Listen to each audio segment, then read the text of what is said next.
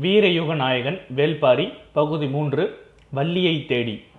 செழித்து வளர்ந்திருந்த புற்கள் தோல் அளவுக்கு இருந்தன. அதற்கு நடுவில் மெல்லிய கூடு போல் இருக்கும் ஒற்றையடி பாதையை கவனமாக பார்த்து நீலன் முன் நடந்தான். சிறிது நேரம் எந்த பேச்சும் எழாமல் இருந்தது.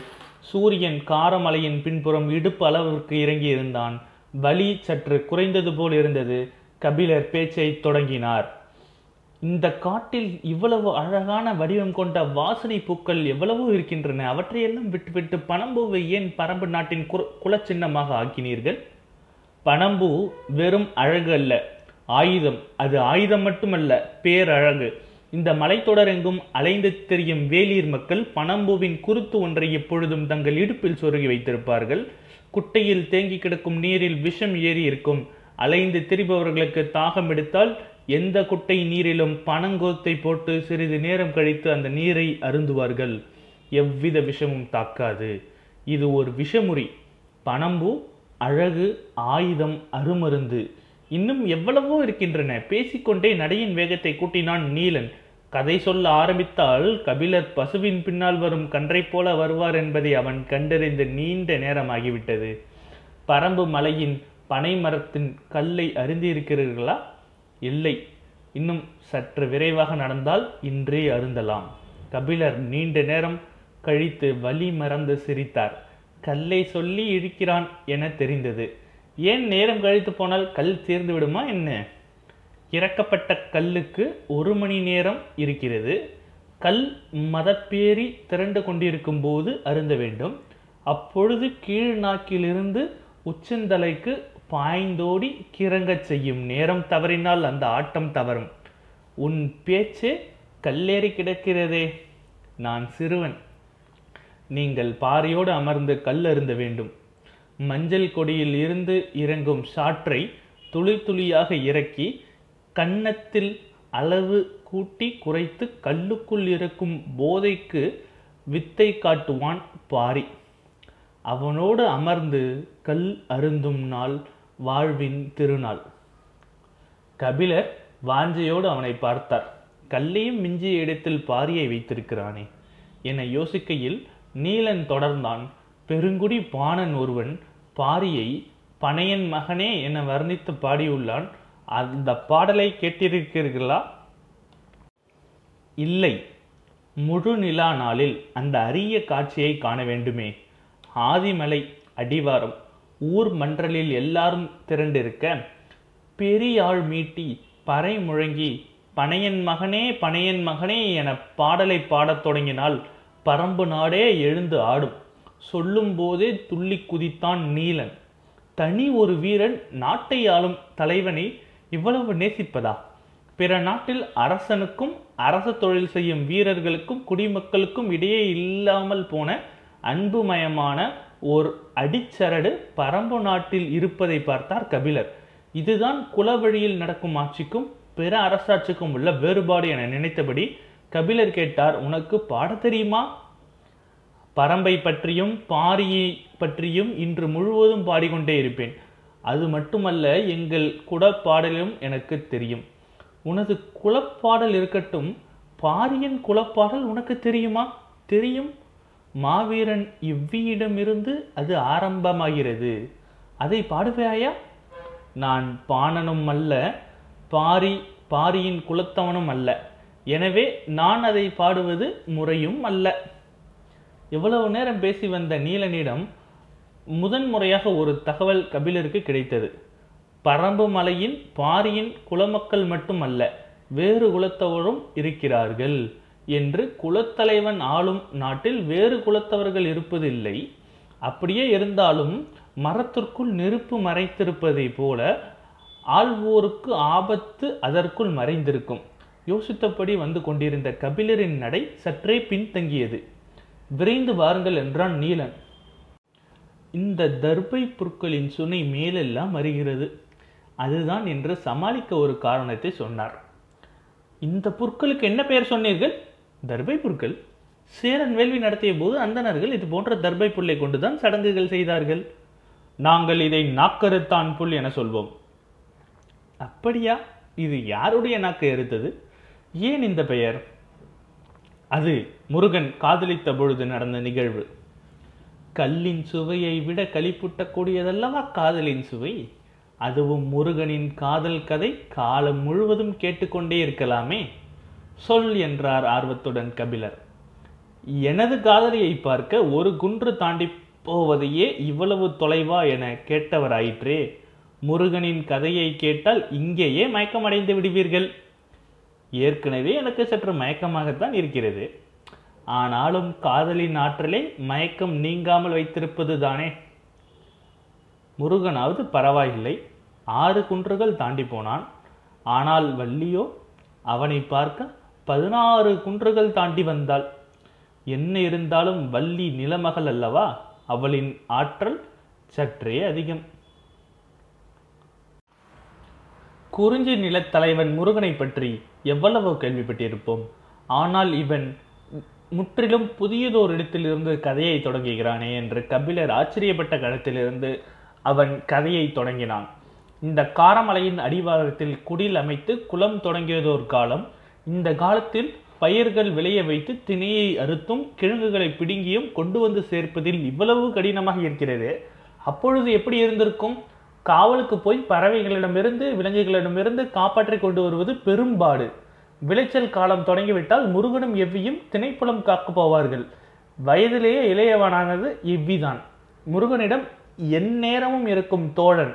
கீழ்மலையில் விளைச்சலை பாதுகாத்து கொண்டு வந்து சேர்ப்பது அவர்களின் வேலை. இந்த ஆண்டு பயிர்கள் மிகவும் செழித்து வளர்ந்திருந்தன. பயிர்கள் முற்றத் தொடங்கும் போதுதான் வேலையின் கடினம் தெரிய ஆரம்பிக்கும்.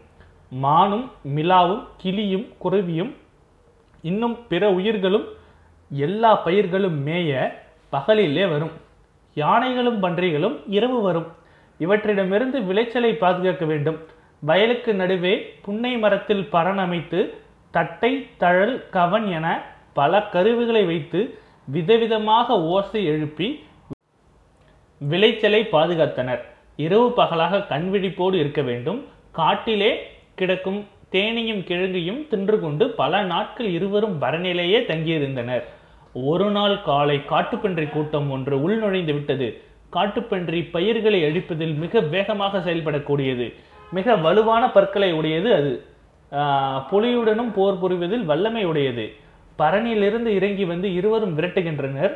அது ஓடுவது போல் சிறிது தூரம் ஓடி புதரில் மறைந்து கொண்டு இவர்கள் மீண்டும் பரண்மேர் ஏறியதும் விரைச்சலை உண்ண உள் நுழைந்துவிடும் மறுபடியும் விரட்டி இருக்கின்றனர். அப்படியே பல முறை நடந்திருக்கிறது. அந்த பன்றி கூட்டம் போவதாக இல்லை. எவ்வி நீ பரநிலேயே காவலுக்கு நின்றுக்கொள் நான் இந்த பன்றி கூட்டத்தை காரைமலைக்கு அப்பால் விரட்டிவிட்டு வருகிறேன் என வில்லோடு புறப்பட்டு போனான் முருகன்.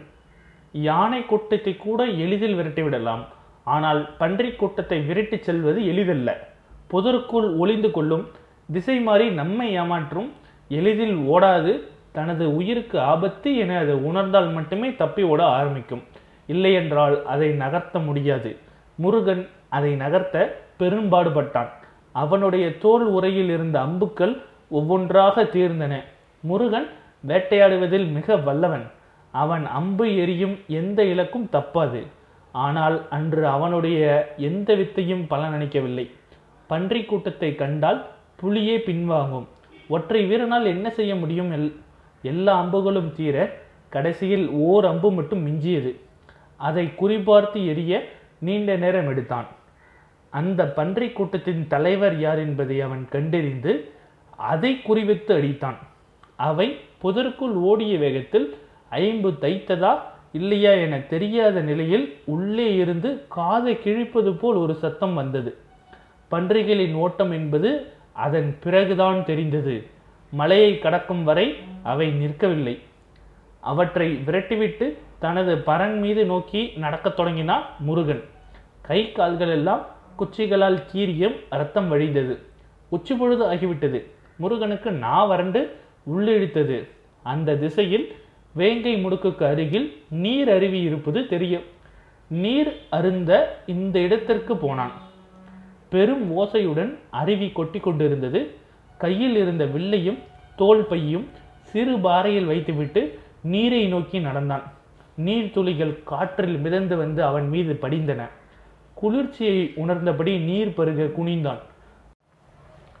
பாறையின் பின்புறம் இருந்த சிறுபொலி கேட்டது அருவியில் யாரோ குளித்து கொண்டிருப்பது போல் இருந்தது. யார் என உத்து பார்த்தான். தெரியவில்லை. சற்று அருகில் போய் பார்ப்போம் என நகர்ந்து முன்னே சென்றான். அவனது கண்ணையே ஆனால் நம்ப முடியவில்லை.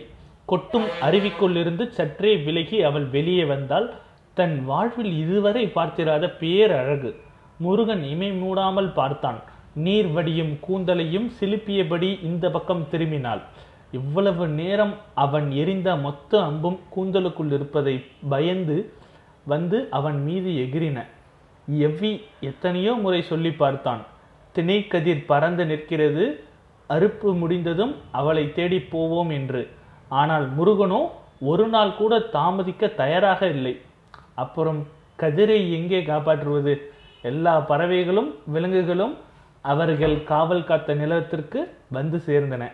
பறவைகள் எல்லாம் திணைக்கதிரை தின்றுவிட்டு பரன் மேல் உட்கார்ந்து ஓய்வெடுத்தன. விலங்குகள் பரனின் அடிவாரத்தில் நிழலில் இலைப்பாரின பல நாட்கள் அலைந்து பச்சை மலைத்தொடரில் இரண்டாவது அடுக்கில் இருக்கும் வள்ளியின் இருப்பிடத்தை கண்டனர். அந்த இடத்தை பார்த்ததும் எவ்வி சொன்னான் இவர்கள் நம்மை ஏற்க மாட்டார்கள். ஏன்?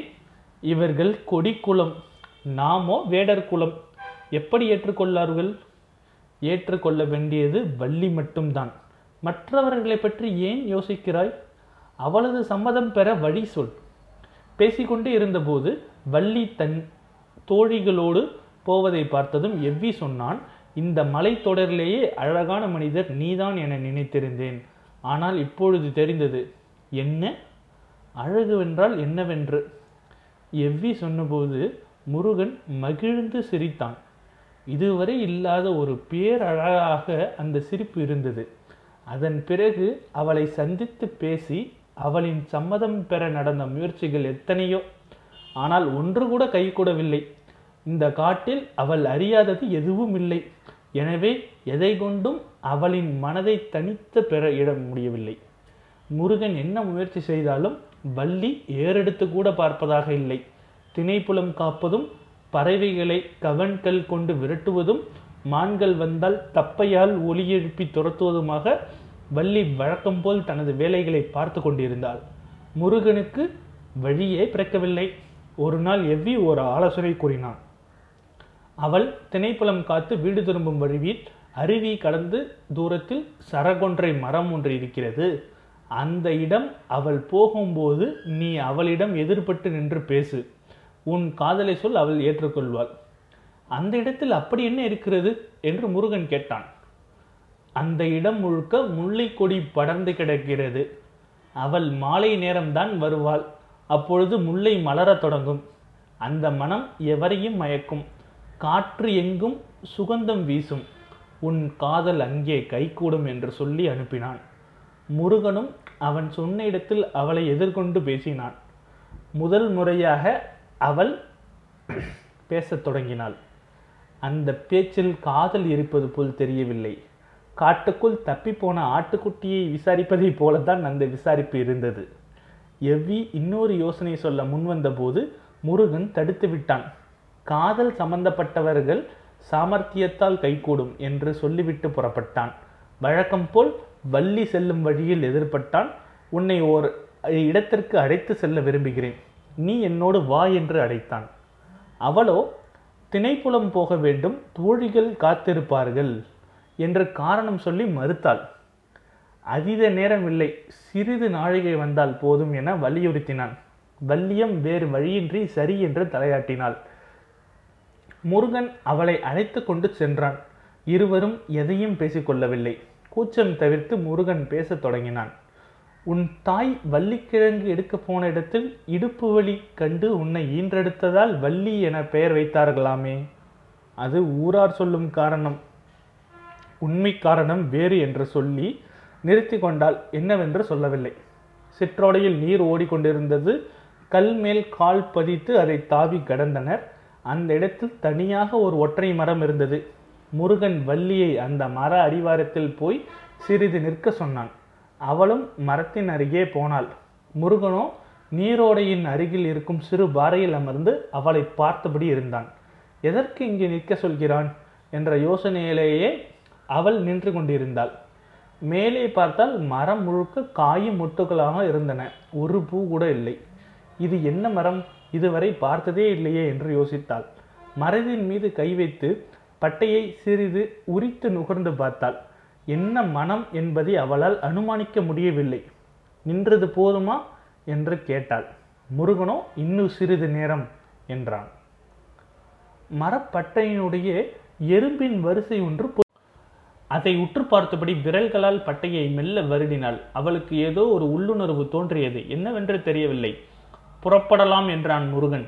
அவளும் புறப்பட்டால் நடந்து வரும்பொழுது அந்த மரத்தை மீண்டும் மீண்டும் திரும்பி பார்த்தாள். ஆனால் முருகனிடம் எதுவும் கேட்கவில்லை. இவளை எதிர்பார்த்த தோழிகள் காத்திருந்தனர். வந்ததும் சற்றே கோபித்து கொண்டனர். மறுநாள் பொழுது விடிவும் முருகன் புறப்பட்டான். எங்கே என்று எவ்வி கேட்டான். நேற்று வள்ளியை அழைத்துச் சென்ற இடத்திற்கு என்றான். மீண்டும் அதே இடத்திற்கா? ஆம் காரணத்தை வென்று சொல்கிறேன். இன்று சொல்லிவிட்டு புறப்பட்டவன் புதிய பரன் ஒன்று அமைத்து வை. நான் திரும்பி வரும்பொழுது வள்ளியும் உடன் வருவாள் என்று சொல்லி சென்றான்.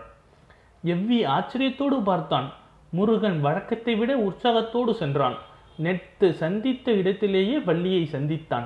சிறிது நேரம் என்னுடன் வா என்று அழைத்தாள். அவள் தனக்கு வேலை இருப்பதாக சொல்லி மறுத்தாள். முருகன் மீண்டும் அழைத்தான். வள்ளியோ மரங்களில் எறும்புறுவது ஒன்றும் அதிசயமில்லை என்று சொல்லி நடக்கத் தொடங்கினாள். இந்த ஒரு முறை மட்டும் வா இனி நான் உன்னை அழைக்க மாட்டேன் என்றான் முருகன். அந்த குரலை மறுக்க முடியவில்லை. சரி இந்த முறை மட்டும் வருகிறேன் என்று சொல்லி புறப்பட்டாள். இருவரும் நேற்று சென்ற இட இட வழியிலே நடந்தனர். வள்ளி கேட்டால் முருகு என்று உனக்கு பெயர் வைத்தார்கள் எதற்கு? நான் மிகவும் அழகாக இருந்ததால் இந்த பெயர் வைத்தார்கள் என்று என் தாய் சொன்னாள். பதிலை சொல்கையில் முருகன் முகம் எல்லாம் வெட்கம் பூரித்தது. எங்கள் ஊரில் எட்டு வகை கல் உண்டு. அது அந்த ஒரு வகை கல்லுக்கு முருகு என பெயர் என்றாள் வள்ளி. கல்லுக்கு எதற்கு இந்த பெயர் வைத்தார்கள் என்று கேட்டான் முருகன். தெரியவில்லை மயக்கும் தன்மை இருப்பதால் இந்த பெயர் வைத்திருப்பார்கள் என நினைக்கிறேன் என்றாள் வள்ளி. முருகன் திரும்பி பார்த்து அவளை பார்த்தான். அவள் தலை குனிந்திருந்தாள். ஆனாலும் அவளது முகத்தில் படர்ந்த வெட்கத்தை மறக்க முடியவில்லை. பேசியபடியே அந்த நீரோடை அருகில் வந்தார்கள். முருகன் வழக்கம் போல் அந்த இடத்திலிருந்து சிறு பாதையின் மீறி ஏறி அமர்ந்தான். வள்ளி மரத்திற்கு அருகே போக ஓடையை தாண்டி குதித்து தலை தூக்கி பார்த்ததும் அப்படியே அதிர்ந்து நின்றாள். அவள் கண்களை அவளால் நம்ப முடியவில்லை. உறைந்து போனாலாகவும் கண்ணிமைக்கை கொட்டாமல் பார்த்தாள். எதிரே இருந்து அந்த மரம் முழுவதும் பூக்கள் பூத்து குலுங்கின. மஞ்சளும் நீலமும் ஒன்று கலந்த வண்ணத்தில் முயல் காதை போல நீண்டு விரிந்த மலர்கள் மரமே நிரம்பி வழியும் பூக்குடையாக நின்று ஆடியது. ஒரு சிற்றில்லை கூட தெரியவில்லை. மலரின் மனம் காற்றெங்கும் பரவ அந்த வெளியே மனத்து கிடந்தது. நம்பவே முடியாத அதிசயத்தை பார்த்தபடி இருந்தால் வள்ளி. திரும்பி முருகனை பார்த்தாள். நேற்று நீ ஒரு பூ கூட இல்லாத மரத்தில் இன்று மரம் எங்கும் பூக்கள் பூத்து குலுகின்றனவே எப்படி? முருகன் சொன்னான். பெண்ணுடைய அணுக்கத்தால் மலரும் மரம் இது. நேற்று நீ இதை தொட்டு தழுவினாய். உன் மூச்சுக்காற்றை அதன் பட்டைகளும் கணுக்களும் நுகர்ந்தன. இதன் அத்தனை மொட்டுக்குள்ளும் உன் பெண்மை பாய்ந்தோடியது. பல ஆண்டு காத்திருப்புக்கு பிறகு அது பூ பெய்துள்ளது. இதன் பெயர் எழிலைப்பாலை. இந்த வனத்தில் இருக்கும் பத்து பேரதிசயங்களுள் இதுவும் ஒன்று. அந்த மொத்த பூக்களும் தனக்குள் இருந்து மலர்ந்தனவா? வள்ளிக்கு உடல் சிலிர்த்தது. ஓடிச் சென்று அந்த மரத்தை கட்டி தழுவினாள். பட்டைகளின் மீது இதழ் குவித்து முத்தமிட்டு இறுகத் தழுவினாள். கண்களில் நீர் வழிந்தது. அவளது மார்பகங்களை கணுக்குள் குத்தி அழுத்தின. மெய் மறந்து கண்கள் சொருகினாள். மரம் குலுங்கி பூக்களை உதிர்த்தது. அவளது அணைப்புக்குள் இப்பொழுது முருகன் இருந்தான். அவளது கரங்கள் இணைத்து முருகன் கழுத்தை இறுக்கின. அவளது கீழ் உதடுகள் நடுங்கியது. அதன் விளிம்பில் இருந்து சிறு மச்சத்தில் இருந்து முருகனின் பார்வை நகரவே இல்லை. இருபது மூச்சுக்காற்றும் மோதி திரும்பின. காதல் அனல் அடிக்க எழிலை பாலையும் சூடி எறியது. பூக்கள் சொரிந்து அவர்களது உடல்களை மூடின. ஆனாலும் உள்ளுக்குள் மலர்ந்து கொண்டே இருந்தன. பாரி வருவான். அடுத்த அத்தியாயத்தில் சந்திப்போம்.